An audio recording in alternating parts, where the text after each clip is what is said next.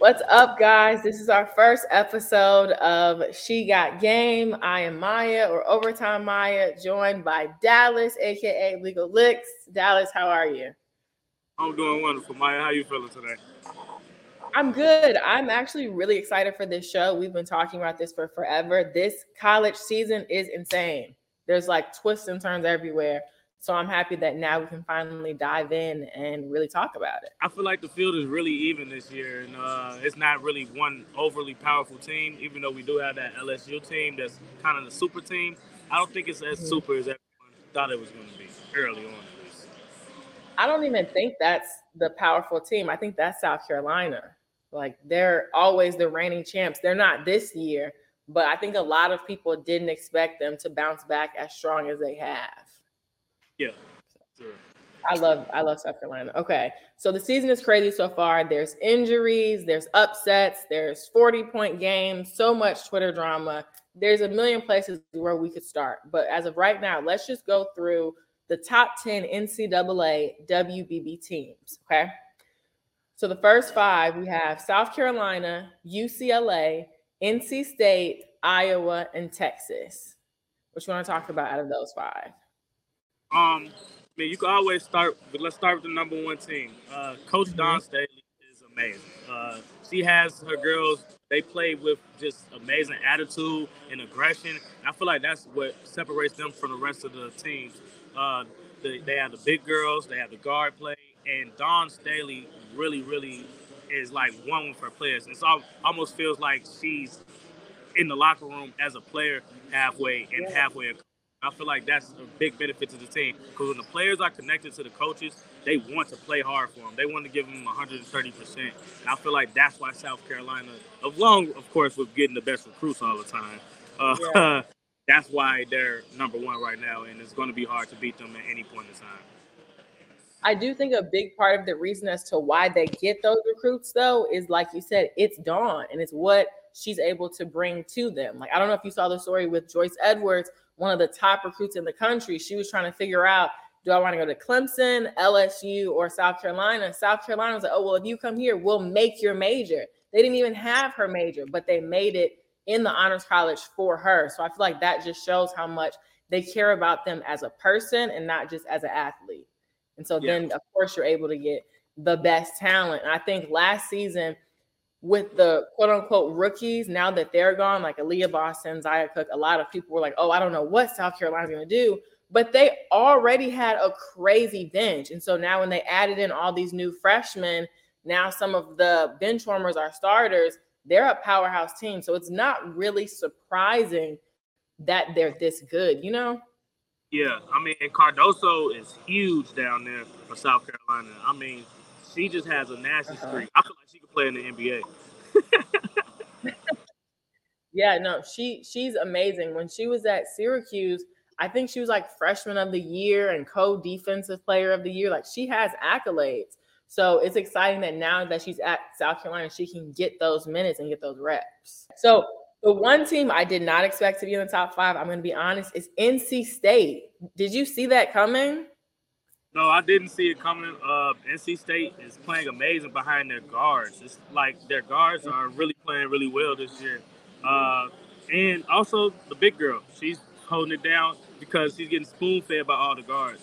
Uh, they just beat Illinois State, and I mean Baldwin, 14 points, seven rebounds, one assist, six and nine from the field. And then they're playing amazing defense. They're shutting teams down. Uh, and I, when you play defense, it's pretty easy to win games. They're not letting the highest scoring team has scored 61 points on them. Uh, wow. Well, UConn scored 81, but that was a shootout, and they ended up scoring 92 against UConn. So, but their wow. averaging probably about 50 points a game for their opponents, and if your opponent can't get over 50, you're probably gonna win a lot of games it's gonna be crazy when Zam Jones goes to NC State because she's a walking bucket. So she recently committed there. Once she's there, I feel like they might even end up ranked higher. Like they're gonna keep going up for sure. We got to talk about Iowa. Obviously, they're number four. That's not a surprise in any way, shape, or form. How have you liked watching them so far? Uh, Iowa is the most exciting team to me uh, to watch. And it's because Caitlin Clark is just so animated, and it's just it's like Steph Curry in the women's game, and it's amazing. She does everything for that team. I mean, she's amazing. Uh, I, it's they're always going to be there at the end because just how well she can control the game at all aspects, and at any point in time, she can just go off. Uh, so they're going to be there at the end. Uh, the size and the toughness maybe won't be there just because the other teams have the real physical, aggressive women. But Caitlin skills, just like the Steph Curry effect, like I said, the Warriors can win it all at any point in time just because of his skill level, regardless of who else around him. Because he makes everybody else so much better. It makes the game easier for everyone. She had the same effect. So it's going to be very interesting to see how that goes uh, down the stretch of the of the tournament. Yeah, to watch Caitlin, she's so electric. You know, like she just she genuinely does have star power to where you can't take your eyes off of her. I don't really like when people compare her to the men's basketball players because it's like she's a woman basketball player. Women can be buckets too. But you got to look, if you look at the overall NCAA record for 30 point games, she just tied it. Her next game, she's probably going to break it. Like she's just really up there with the men, one of the best women's player, if not the best, arguably for some people. Not for me, but for some people. So it's really fun to watch Caitlin. I think the only thing that I would worry about for Iowa when they do head to the tournament is their lack of defense. Yeah. They're not really the best defensive team. There's oftentimes where she doesn't even like make her way back to the other end of the court. So it's like you're putting up these high numbers, but you also have to do good defense because defense wins games too. Yeah, Texas at five. Uh, the Jones and Harmon duo, inside out, that's amazing as well. Um, the the thing about the college women's college game is you really got to wait on those marquee matchups so you can really tell how good these teams are. Because a lot of time they they play bottom feeders most of the year, but when you get those real matchups, that's when that that real competitiveness comes out and you see how these girls stack up against each other, and that's when the women's game is the most exciting to watch. When you just got those beautiful matchups. Uh, but I like the Texas team with the. I feel like in basketball, when you have a, a big and a guard that can play well off each other, that's really a big key to having real dominance because if you got just a big, it's hard to get the ball to the big. You know, the big can post up, but you don't have the quality guards to get the big the ball, and vice versa. If you just got guards, you could double a guard, get the ball out of the guard hand, and force the bigs to finish around the rim. Texas, they have a great combo, Harmon and Jones, and yeah, I feel like it works really, really well for them. The other five of the top 10, we have Southern California, LSU, Colorado, Stanford, and Baylor. It breaks my heart to see LSU on the lower half. At least they're still in the top 10, though. But I really was hoping this would be their season. It might be their season. It's early. We just they just got Angel back. it is early. I think there's there's just been so many adjustments, and since they are the reigning national champs, every single team is like, oh, we have LSU on our schedule. They're looking forward to going in playing their best basketball. I don't know if LSU was fully prepared, and so when you saw the season opener with Colorado, I think they knew they were going to win the game. So then they were like thrown off, like, oh wait, this this is very competitive. And then now they ended up getting kind of blown out. Yeah, yeah.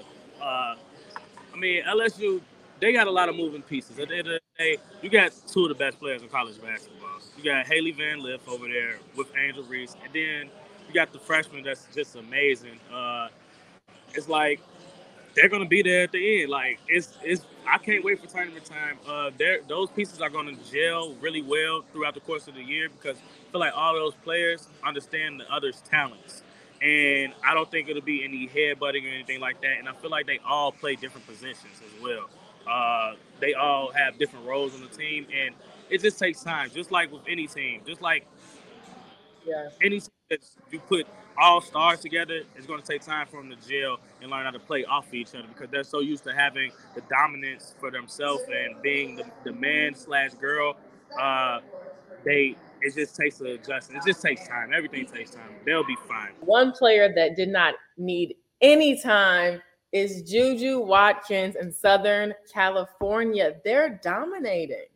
I love watching their their games. Yeah, she she's amazing. She is amazing. Like I, I've been watching her game for a while, and it's like she has the Kobe Bryant mentality, 130 percent. Uh, she can score at all three levels. Free, she gets to the free throw line, and she has just that, like I said, that Kobe Bryant mentality, that will to win. And a lot of people don't have that. And I love how she wants to follow, and I believe Lisa Leslie's steps uh, uh, might be, yeah. She broke her record. Yeah, yeah. So uh, USC, she made the choice to go there instead of going to like another super school, and uh, she's putting them on the map completely. And I, I don't know what she's going to be. It's scary what she can be in the next four years. She might dominate the WNBA and everything. Like she might go down as the best player ever. and the fact that she's from California, I love when players decide to stay at home and like like you said, put their hometown on the map. Cause who else would do it, you know? Yeah. So Colorado, did you expect them to be in the top 10? A lot of people were like, oh yeah, I knew it. Did you know that? No, I didn't know that. I, I did not know it at all. Uh, either. I wouldn't have expected them to be in the top 10. Uh, just like I didn't expect UConn not to be in the top 10. So uh, I didn't I did not yeah. see Colorado the the UConn storyline it really is heartbreaking because you can see how great of a team they are, how strong their players are individually and together, how much they care for one another, their coaching staff, but it really is heartbreaking to see them the whole team keeps getting plagued by injuries over and over and over. And this is the lowest they've been ranked in what 30 years they said? Yeah. Yeah, yeah. lowest they're probably going to continue to drop. they lost three straight games. Uh, it's pretty tough. I, I, don't. I don't think Gino's ever lost three straight games in his whole coaching career. Uh, you might have to check, double check that, but I, I highly doubt he's lost three straight games before. That's wild. I, I hope that they can just take some time to rebuild because this was their comeback season to an extent, but maybe they just have to take some time to focus on themselves and like genuinely rebuilding, recruiting, working on their staff, you know, their athletic training staff to see what's going on. Like it just happened in a it was a not it's been a bunch of non-contact injuries randomly. So yeah. they got to look in their locker room and see like what's really going on. Yeah, for sure. And then Stanford, I knew Stanford was going to be up there. They have Cameron Brink. She's phenomenal. She almost just broke the record for the most consecutive free throws. Her being a big, that's not talked about enough. Like a big, she's now second in NCAA consecutive free throws made. Most bigs don't make free throws, you know, so that's huge. She's out there, she's rebounding, she's getting big numbers. I love Cameron. I love the Stanford team. And I feel like they're going to make a great run later on this season in March. Yes, I agree. Uh, I actually lost some money on them uh, at, in the tournament last year. It was a big upset. I believe it was Ole Miss that beat them uh, in the tournament. I, I might be uh-huh. wrong. Uh, that was really, really strong. And it, they, they lost the game. They were, I think, about a 15 point favorite, and they ended up losing outright. And I know that was heartbreaking. I know how it feels to lose when you're really supposed to beat someone, and that's how you get put out of the tournament. So I know they're coming back very, very hungry as a team, coaching staff, everyone, because they feel like they were close last year and they lost to someone that they should never even lost to. It's different when you lose to a team that you know is a tough matchup, but the team where you're over a 10 point favorite and you lose to them, it's like that. That you think about that the whole offseason. It's impossible for you to get off your mind. So you come back the next year very, very, very, very thirsty to try to get back to where you were. And uh, I feel like they definitely have that in them right now. For sure. And then another team we could just briefly mention is Baylor. Baylor is number 10. They said this is the only time that the women's team and men's team are both in the top 10. Baylor men are amazing. The girls are just the same. Uh, I like it when two teams are at the top, uh, both yeah. men and women. They uh-huh. kind of like push each other. You know, you they don't want to, each other. Yeah, yeah, I, I, like that a lot. Uh, kind of like how Deja Kelly and uh, her boyfriend does in North Carolina. Three teams I think should be mentioned, though they're not in the top 10. Notre Dame is 14, Virginia Tech is 15, and then UConn is 17. It is sad to see UConn so low, like we said before. I'm a little surprised that Virginia Tech is ranked so low because they're a very strong team. They have great players. I love watching Elizabeth Kitley and Georgia Amoore. Georgia's a bucket. Elizabeth is fire. Um, they just played LSU. That was a rematch from their Final Four game from last season. So I knew that was going to be a great game. But LSU, that was Angel's first game back, which was perfect timing. So it was her first came back. Um, they ended up, I think, winning by like 20. So it wasn't that close. But yeah. I do like Virginia Tech overall as a team. And since they went to the Final Four last year, I feel like why not? You know, like they might make a run again this year. No run coming. the run won't be coming. Uh, I, I, don't. I don't see them making a run this year, but uh, they they will beat some of the teams that are not in the top ten. But I, that top ten is pretty tough. I don't, don't really see them beating so many teams in the top ten. This season has started off super strong already. We got to talk about some of these freshmen. Okay, so I think obviously first we have to talk about Juju. Juju, I just feel like every single game she's breaking a new record. She's had she's putting up crazy numbers, doing outstanding things. And it's really not surprising. Like if you watched Juju in high school, you knew when she went to college that she was going to be her. You know, she passed Lisa Leslie's record for most 30 point games by a USC freshman. There hasn't even been that many games. You know, like it wasn't like, oh, she's been trying and she might reach it. She's just out there doing what she does and then she's just casually passing records.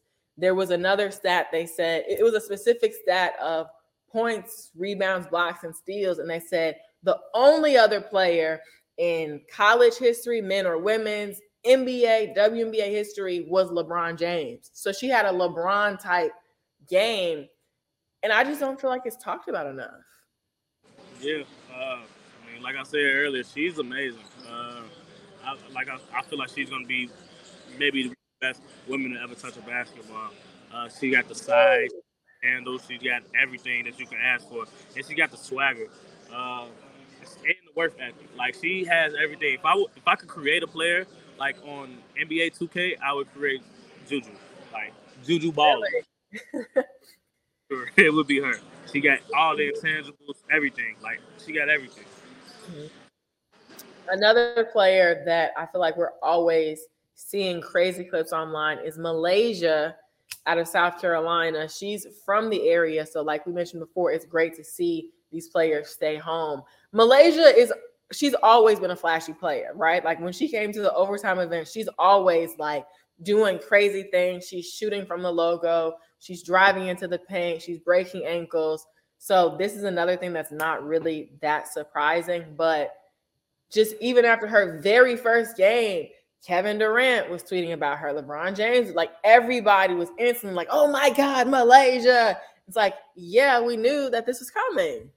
Yeah, and Dawn Dawn's been on her for a long time. Like she she made sure she got her because uh, she saw what she could do. Uh, MiLaysia is really amazing. Uh, I'm I'm excited to see her for the rest of the year. Um, she's going to be the driving force to make South Carolina go because the bigs are always going to be there. That guard play, like I said earlier, you got to mix the guards with the bigs, and she fits flawlessly in that system. Uh, and and she trusts Dawn, and Dawn trusts her and let her she lets her be free. That's the beautiful part about it. Uh, I feel like a lot of players are held back by coaches because they don't let them be free. Dawn and MiLaysia is a perfect plug. Perfect plug. Then we also have Mikaylah Williams of LSU. Mikaylah's averaging 18 points per game, four rebounds, three assists, one steal. It just doesn't seem like she gets nervous you know, like whenever it's it's time to sub her in, she goes out there and she completely dominates.